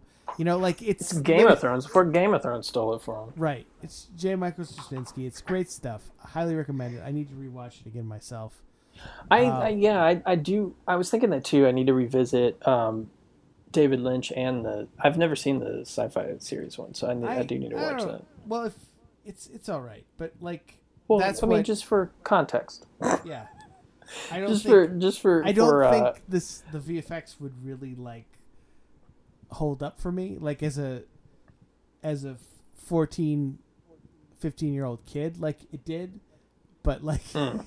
But I don't think it would now, and it would be hard to get past that. But you know, and that's the same thing with Uh. Babylon Five. Like the CG is terrible. Well, Like, yeah, at I least mean, with at least with Star sci-fi. Trek, they had a like a standard that they yeah, they had, and like yeah, there's still some bad stuff, but it's not like it's not like the bar was so lowered with some of those like with Babylon Five. It's just not like because they went full CG with everything and it was too early. But like you know, you got to respect it, but it's still like you know, but you know, and the show is okay until you know Bruce Boxleitner comes in in the second season and then it just shoots off. But uh, highly recommend it. But anyway, that was my deal. yeah. I mean, I, I, I need to give it a shot. So, um, but yeah, this this new one looks exceptionally well done. I mean, Yeah. just even the like initial like set photos that they were coming out with, and I was just like, holy crap! Like that's phenomenal. Yeah, because um, I've I've only read the first book. I haven't read anything else. Uh, yeah, they get. I mean, they get. I've only read the first and the second, and they get kind of crazy. very I've start to seen- weird Well, after they that. did a so. they did a sequel series to the the original Dune, like they did Children of Dune, but then it was kind of wacky, and I was just wasn't like. yeah, it gets super wacky. But I'm I'm super hyped for this film. I'm I'm strongly considering actually going to theaters to see it. Probably not opening week. I, I, I don't like going opening week anyways. I usually wait um, a week or two anyways. Uh, Oh shit! Susan Sarandon was in Children of Dune, the miniseries. oh, that's awesome. Yeah. By the way, But she yeah. just she just announced today she's voting for Biden. Oh my uh, goodness. People were so mad at her because you you don't support her. You don't support him enough. That's a good segue. That is a pretty good segue. Um, I mean, because that's what we were Yeah. gonna, that's what we were gonna end this hellscape of an episode on. Is Yeah. the fact is Joe Biden, the only way out of this sleepy Joe Is- Biden, is our only way out of it, and our uh, only hope. Our only hope. Which, as is- much as it sucks, as much as it's the worst possible. Op- well, I don't want to say worst pop. It could be way worse, but he's not very good. He's he's not a good choice. But the fact of the matter is, he is a more functional politician. He knows how to do the job. He's I mean, he was basically second in command for 8 years. So he he knows how to actually operate the position. And no matter how corrupt the Democrats are, because we know they're corrupt, we're not going to sit here and pretend that they're not. They're not to the level that Donald J. Trump is. but I and think so- that, that's what's so interesting is that's our argument. Is like, yeah, we know they're bad, but they're not as bad. as Well, there's Like- but there's so but there's it's just like there's so much that Trump does. It's like every day. It's it's so hard to even focus on how bad he is because it, it just is it's a const, it's like an avalanche. It's like you're in the middle of an avalanche and you can't find up from down and left from right because it's just constant and it's a never-ending avalanche of just I'm gonna I'm just gonna call it what it is. It's a never ending avalanche of shit and it's just constantly washing over you of just like, oh, so now I've put this lackey in charge of the Department of Justice and I don't I can get away with anything. Oh, now we're getting rid of our uh, what's, what's crazy is you get used to it. Like it's just normal now. that's one of the things that I've sh- tried to strive to not do is let it be normalized When I to think myself. and I think that's something that you know we may disagree on to a certain extent because I don't think I think we're in a brave new world at this point. I don't think we're going back to normal if Joe Biden wins. It's Oh, just no. not it's not going to happen. No. If Joe As Biden much as they even as much as they want. like why isn't Um, like that's that's the sad aspect of all this is like why isn't Joe Biden running away with this? He's not. There's a global pandemic that Trump has completely bungled, destroyed the entire economy, and he's not he's a couple points away from Joe in battleground states. Like that is fucked. It's so crazy. It's so yeah. and it's and and, it, I can't even I can't even blame the electorate about this because it's just like the it's like that He's not I very just- exciting. He's no, just it's that not image I sent you uh, right before we we got on. Like it's just like you know you know we're a C plus, but at least we're not an F. And like that is literally the argument, and that is my Yeah. argument. And it's not as effective as you might think. And I think that I this is this is what I'll get into, but I think like literally, uh, you know, th- what they are hinging this election on, what the Democrats are hinging this election on, is that white suburban women are going to come out and vote for Joe Biden, and that's what Yeah. their whole campaign is is targeted towards. And I think that white suburban women are fight are are just looking for an excuse to vote for Donald Trump. And Yeah. they, they may thing. they may find it or they may not. But I think if you're I think what's going to be interesting is uh, if you know, as we saw in the Hillary election, like African American turnout was down. You know, Yeah. you know, the big thing is Romney Romney won more votes than Trump did, and Trump won the election.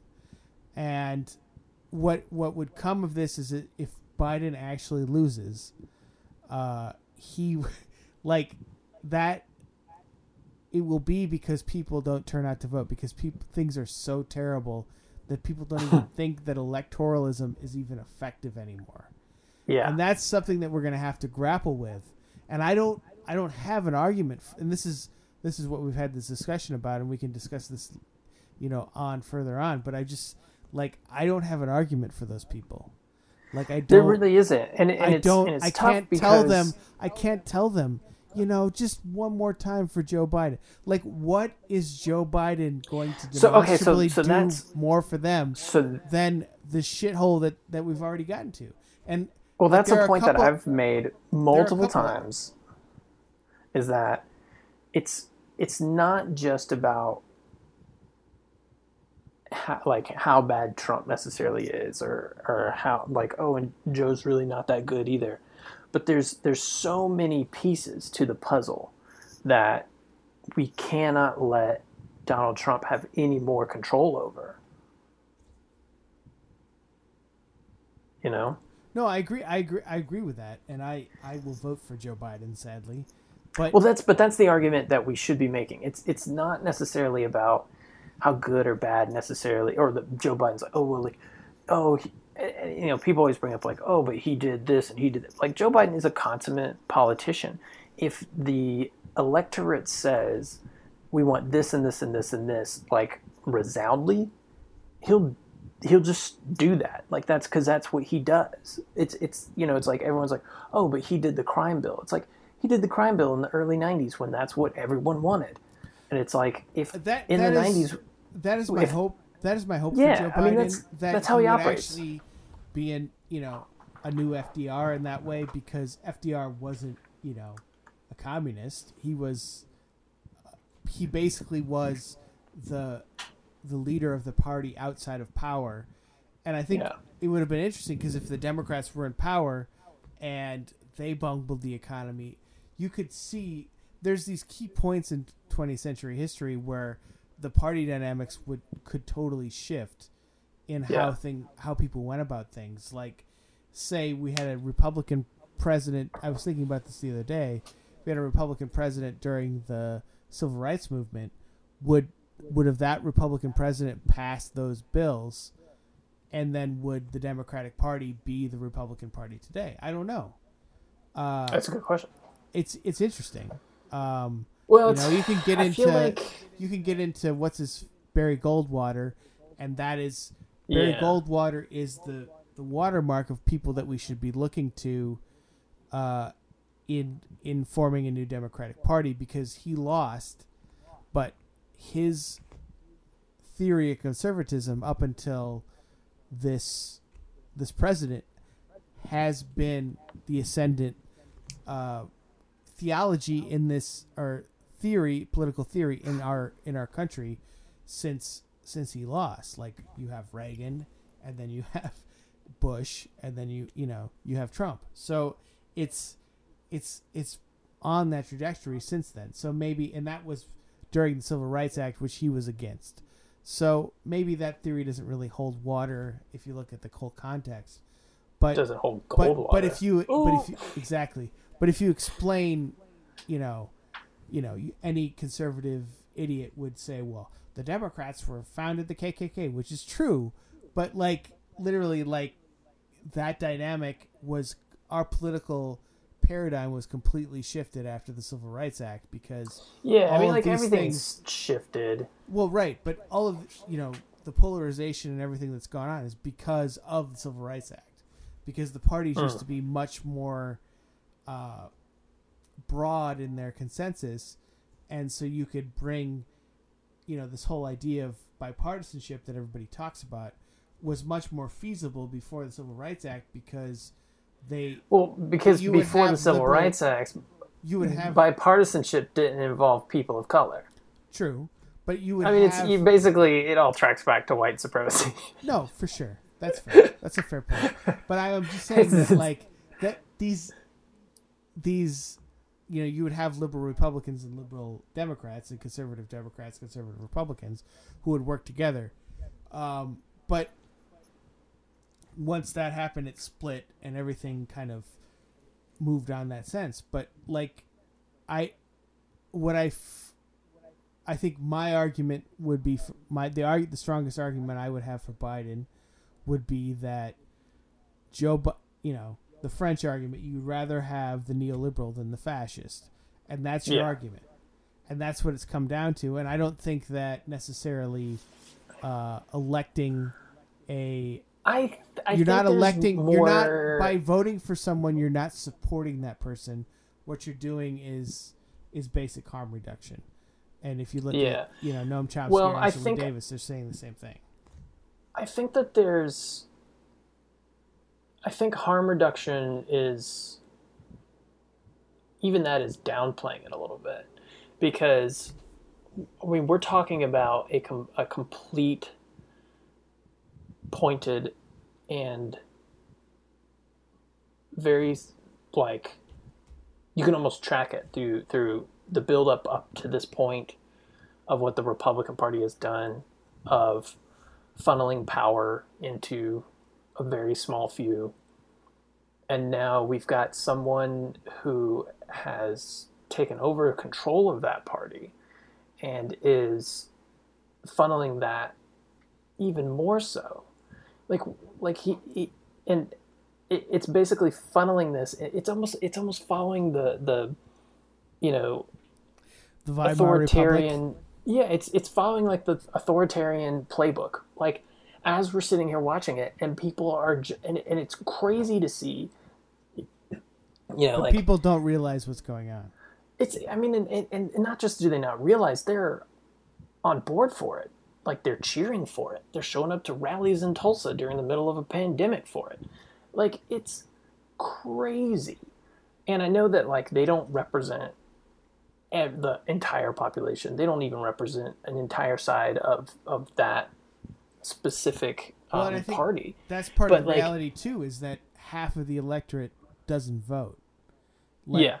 you know you talk about 30% of trump support but like is it 30% or is it 15% of people? Like it's it's only it's only 15 to 20 percent of the entire population of the Right. entire voting population right. which is But half- very which is definitely 40, something 45% of the electorate votes. Like that. as i was as i was saying like which is goes back to your point about like how do we convince them that like their vote matters and everything and this is a big part of it because we've seen donald trump specifically take these actions that are very obviously trying to um, like block the voting rights of, of and now it's it's even getting worse where it's like I'm not even trying to block brown people from voting anymore. He's like I'm trying to just block all the Democrats from being able to vote, which is but I- I crazy. and, and in the process, he's he's destroying the U.S. Postal Service. So like people are dying because they can't get their pain medications and stuff in the mail. Like well, this is I, I crazy. agree i agree but i just don't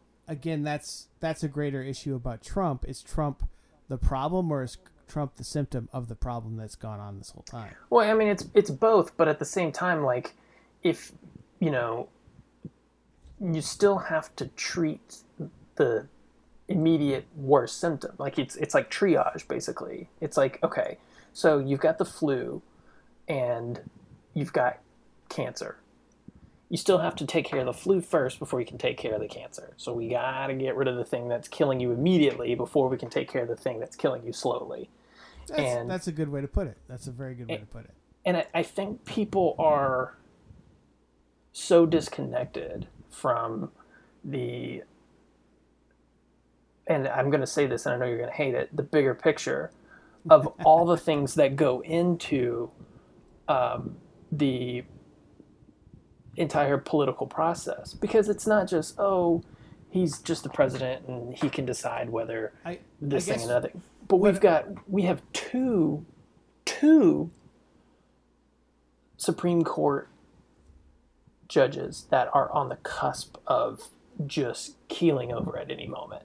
Yeah, they're We've got they're at weddings and for can- some reason. from weddings in the middle of this. And the, and you know like so that's a big issue. We've got complete degradation of almost every check and balance. The entire basic building block of the US government to make sure that it's always a system that represents people and isn't a authoritarian regime. We've, well, we've has had it all of has that it destroyed. ever been a, a system that fully represents people anyway? It's I mean, been it- a perfect it- imperfect system. it's an imperfect system, but it's it's but everything that is supposed to be in, keep it in check is not only being ignored, it's being completely destroyed and eroded. And so, you know, we've got a Supreme Court that just is at the beck and call of the president, which I mean, that should alone be enough that should make people just throw out in the street. Like that should be enough. We've got a Department of Justice who is at the beck and call of a president, which isn't necessarily a bad thing. But when you've got a president who is repeatedly caught up in scandal after scandal after scandal, believe what you will about this being some like political witch hunt. At a certain point, you have to go. I mean, there's a lot of these. you know, like, even if even if like even if five percent of them weren't witch hunts, it's still a lot, and it's still crazy. Yeah, None of them, there- none of them are witch hunts. New, But new norm. But I guess, I guess, probably the the best argument I've I've I've heard for not voting, or at least not you know not voting for Trump, but just not involving yourself in the process, is that if we've seen in a lot of these movements over the I'm gonna last- I'm gonna I'm gonna interrupt you just for one second, no problem. and I'm gonna go ahead and say that no matter what this argument is, it's bullshit, and whoever says it is an idiot, and they don't know enough about what's going on, and they're totally entitled to have their opinion on the matter, but they're wrong. They're dead wrong, and they need to be properly educated on what's going on. Continue. what the argument would be is that the pressure of people in the streets is more of a a an actual decisive is actually making change in our society and the concern and I don't think this is I don't think this is as big a concern as I would uh, versus Trump being reelected is because I think it would be better to be protesting Joe Biden. But if Joe Biden is elected, and I think this is sub, that's not even an argument for not voting for Biden, but I think it's a, something to be aware of. If Biden does win, is that there will be pressure from the Democrats to move on from all this protesting, and there will Oh, be right. there will be ways for these things to be like, well, that was because of Trump. Trump is the reason we have racism. Trump is the reason we have inequality. Trump is these. We have Joe Biden now, and as you can see with how Obama basically undercut one of the broadest left movements in our country by just saying, "Oh no, we don't want you involved anymore. I'm going to run things," and just Yeah. undercut it completely. that is going to happen again. Now, I'm not saying that Joe Biden is as transformative or charismatic of a figure as Obama is.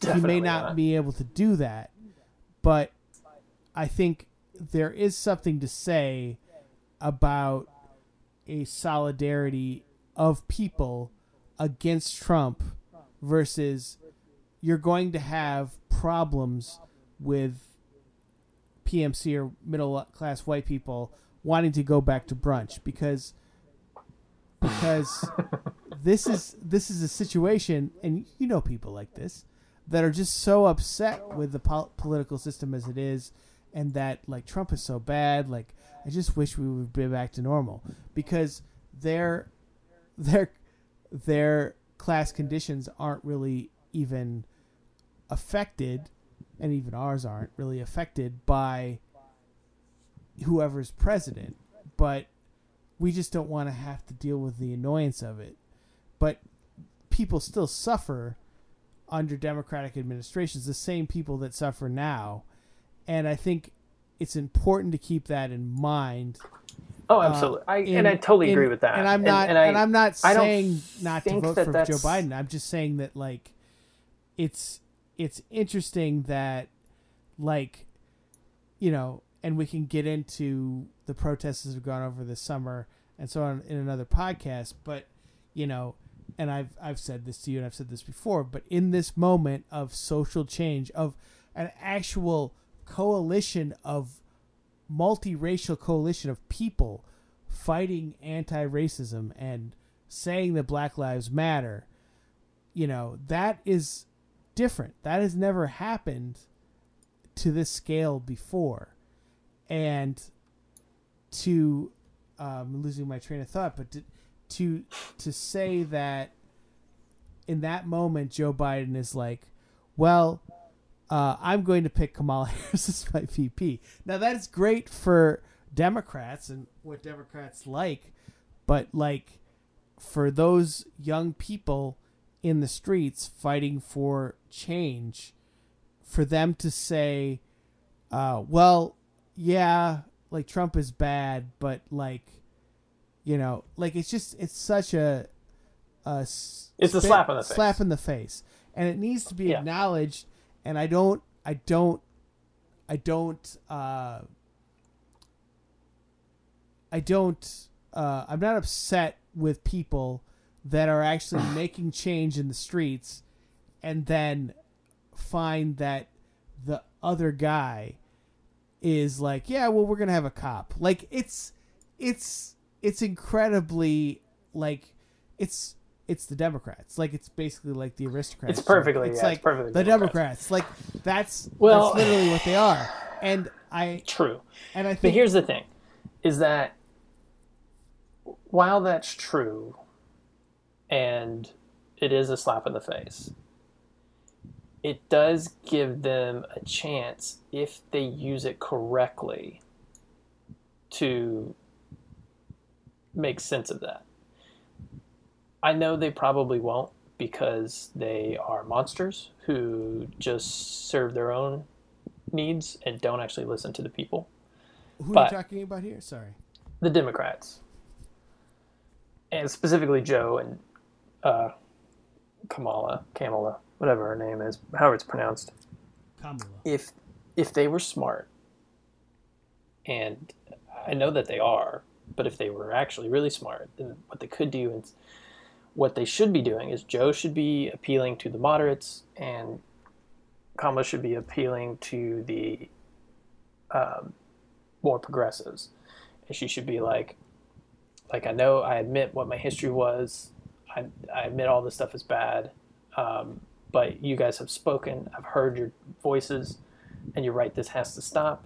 Well, I here's a whole spew of reforms that i'm going to push for that i that and they and they shouldn't be just like the like bullshit like oh we're going to like the los angeles budget is only going to cut 150 million dollars out of the 1.8 billion dollar budget it needs to be like strong listen to what the people are saying things that she's going to be like these are reforms that we are going to push for like this is she should be like you guys have spoken up. This is my these are my people.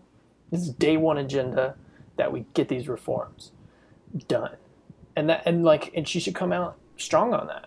I don't think she will. Um, no, she won't because she doesn't. She doesn't. Uh, she doesn't apologize for a record. Like I think well, I think people would re- respect her, and I think people that don't like her would respect her more if she actually came to terms with her record and what it's actually done to people. And But I think she has recently. I'd like to see that because I haven't seen evidence of that.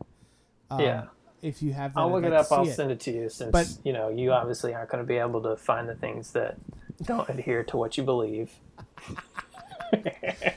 But I do have a real fun story about voting Joe that I want to get in before we end this. all right, let's do that and wind it. Okay, so the main one of the big reasons I did want to put this on was that um, obviously, like, it's very important that we get Trump out of the White House. Like, that's we gotta we gotta put it into this. We like, regardless of what you think of how bad the Democrats are, we've got to take that power away from him. That's the most important thing. And then, as you said, once we get the people that we voted for in there, we should hold them to the fire just the same. I totally agree with you on that. So, I've been on that page since basically Trump got elected.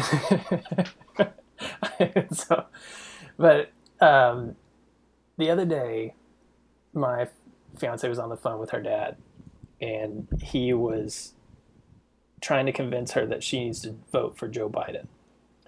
Um, because she's been saying that she wants to vote, she wants to do a write-in vote for Bernie, just as a thing to be like, you know, I don't really like Joe necessarily. I want to do a write-in vote for Bernie. I live in California. It's not going to matter what my vote is, um, which is sad because it's like your vote does still matter, even though like the electoral college is a thing, and everyone in California is going to basically vote for Joe, except for like you know Central California and Orange County.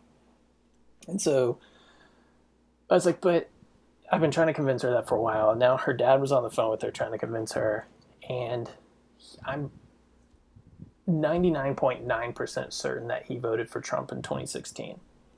And now he's trying to convince his daughter that she needs to vote for Joe because he has to win. He absolutely has to win. And it's funny because in 2016, we were going on about how, like, the stuff he's saying, how he's doing all this, it's very reminiscent of Hitler's rise to fame and blah, blah, blah. Cut. Fast forward to September 2020, and he's on the phone going, He's just like Hitler. We've got to stop him. and I'm just sitting there listening, just like, That's what we said in 2016. Weren't you listening? and so he's trying to convince her. And eventually, I think I turned it around because I was just like, I know you don't like the guy, but the thing is, is we have to take that power away from Trump. And the most important thing we have to do is that we have to win with such a wave of numbers that there's no way they can dispute it. There's no way they can be like, oh, but it's this and that and that. It just has to be like a, a complete like tsunami that just overwipes that. There's no way they could be like, oh, it's this percentage here and it's within the margins and blah blah blah. It just has to be a complete wash so that there's no way. And because Trump has already floated that he wants to stay for another 12 years. Like what the fuck? Um, so it was it was very interesting hearing a 65 year old man who voted for Trump in 2016 to be turning around and talking about how he thinks Trump is now Hitler esque. Well, I think that's that's uh, positive news, anecdotally. Yes, Some That- people are getting it. and that may be the may be the case.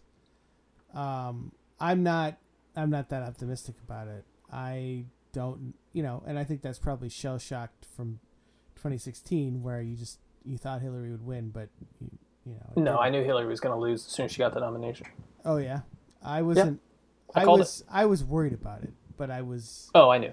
I didn't moment it happened. I didn't I wouldn't say that I thought she was going to win. I was worried that she was going to lose the whole time.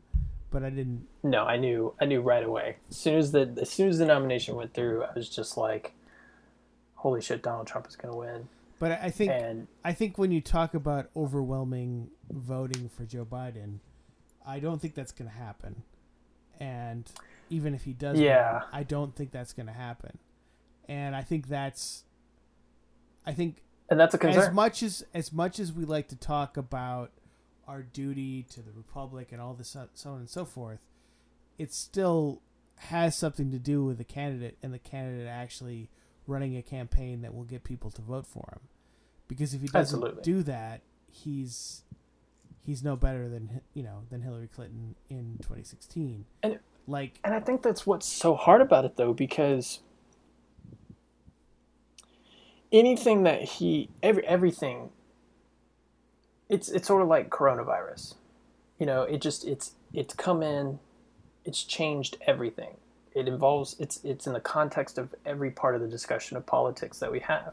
There's no way that you can run against Donald Trump and not have to bring up how much corruption and how much distortion of U.S. liberty has happened under this administration. And mm-hmm. so it, it doesn't even matter because even even if you know you want you want to be like, well, I need someone to make me excited that we're going to get things done. I guess guess the but argument that's the thing is that anything that he says is going to be getting things done. like that's the difference sure, but and I guess and, it, and the, I think the biggest thing is to be like, um, you may not get exactly what you want, but we will be getting better stuff, I and I we don't will still just have to push for the things that we want, that we know we should have, that we know that would make the world better and make the U.S. better. Okay, I, I don't think I disagree with, with that uh, assertion because I don't think you can like to argue in the margins that things will be slightly better isn't and I don't think people are sitting around being like I just want somebody to excite me and that then I'll vote. It's not about that. It's that things are so similar and the candidates are so similar in a lot of ways about how they affect the people at the bottom who we want to vote that there's not a discernible difference to make that choice. Now, right, let- okay, let, so let me make my I point. understand let me make my point though. But I my understand point, the argument. my point is, is that I think the best argument then is to say that who would you rather be fighting for change in the society, and Yeah, that would be Joe Biden. It wouldn't be Donald Trump. But it's, it's, not, much it's easier not- to push Biden further left than it is to absolutely.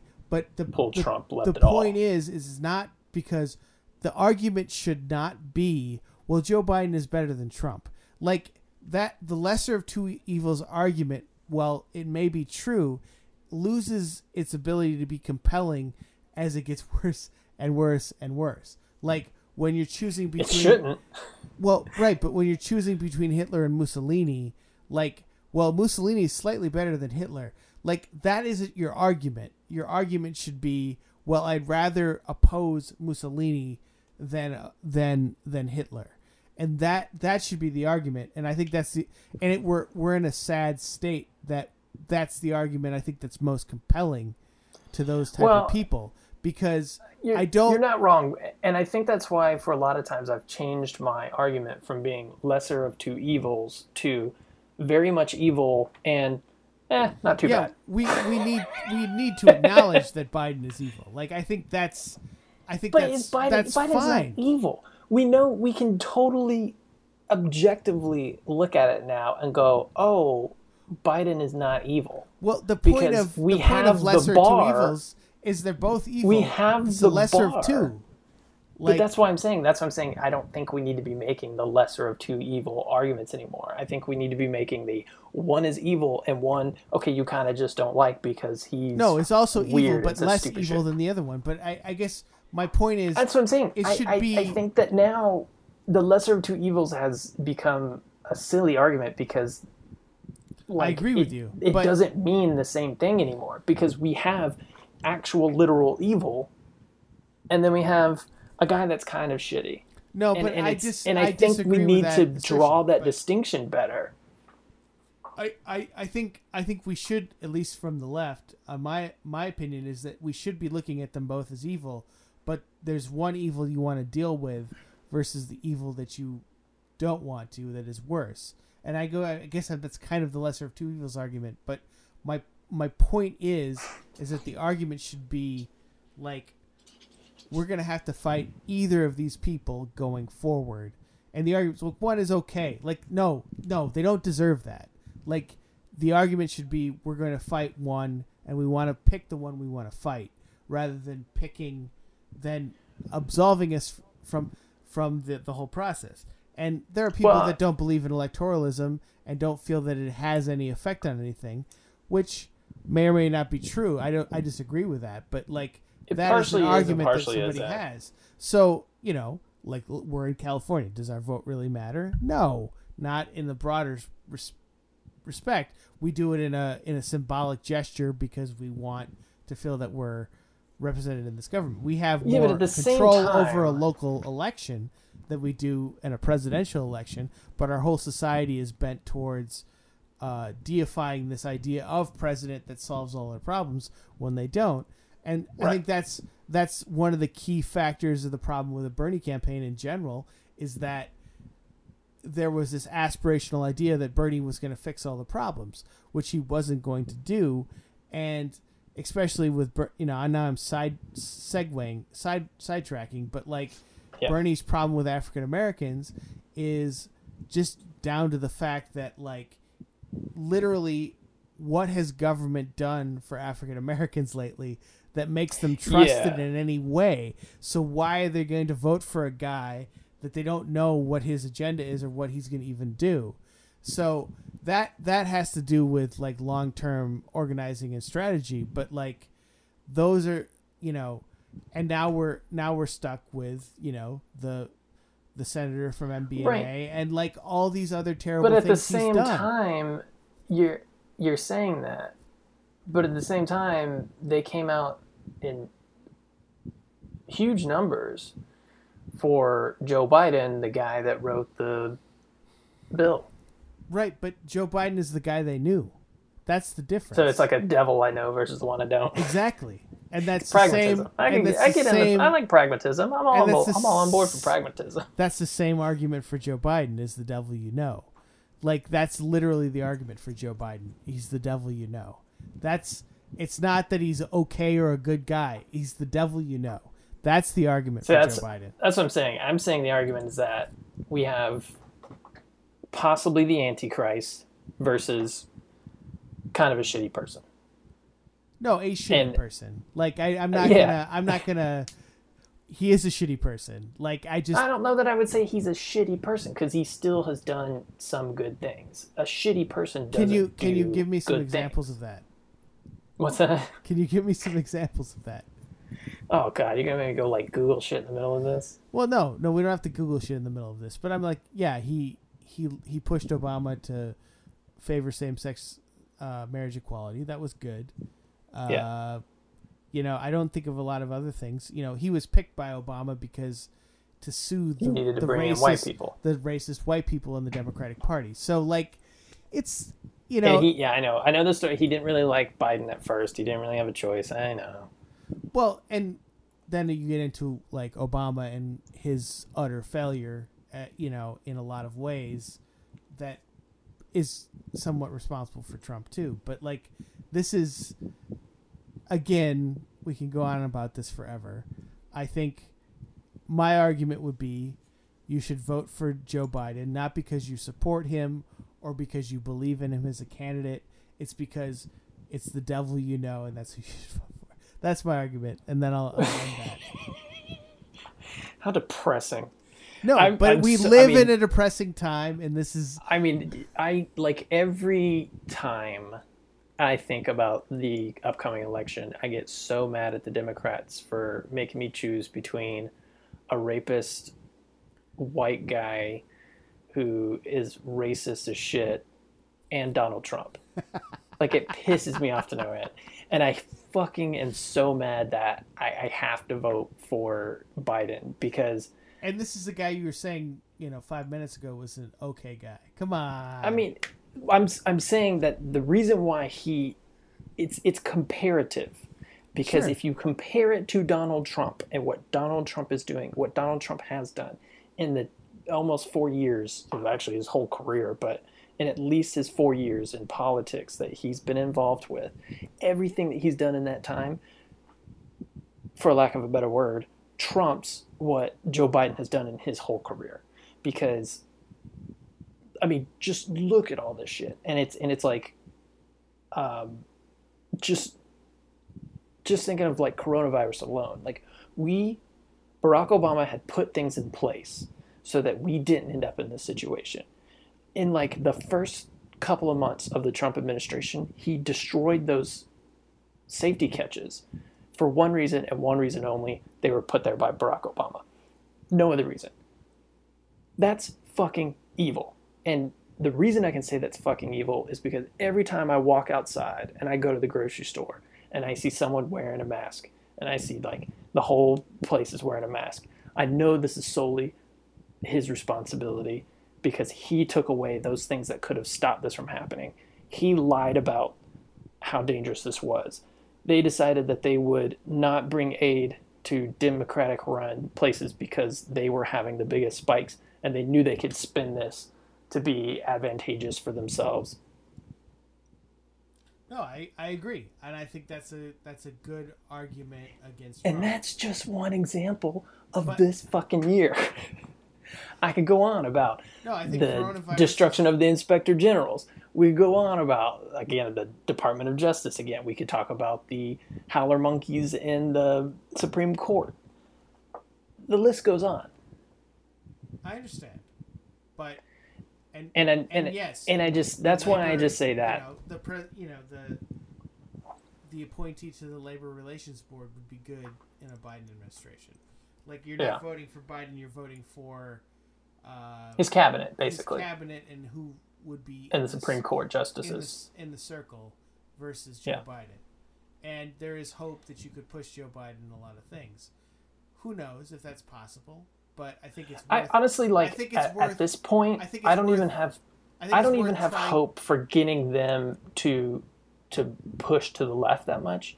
What I'm hoping for is floodgates to stop the flood of corruption and and this power grab that is going on.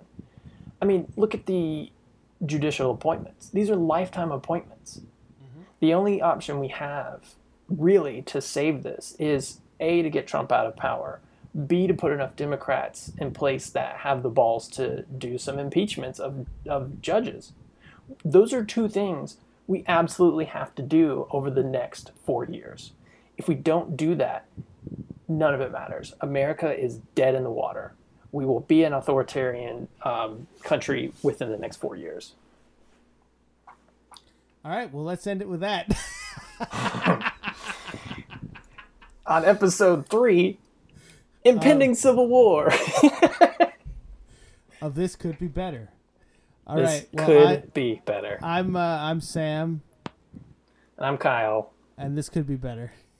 And it could be so so much better. I agree. Well, we'll see you next week. All right. Bye. Good night, everybody.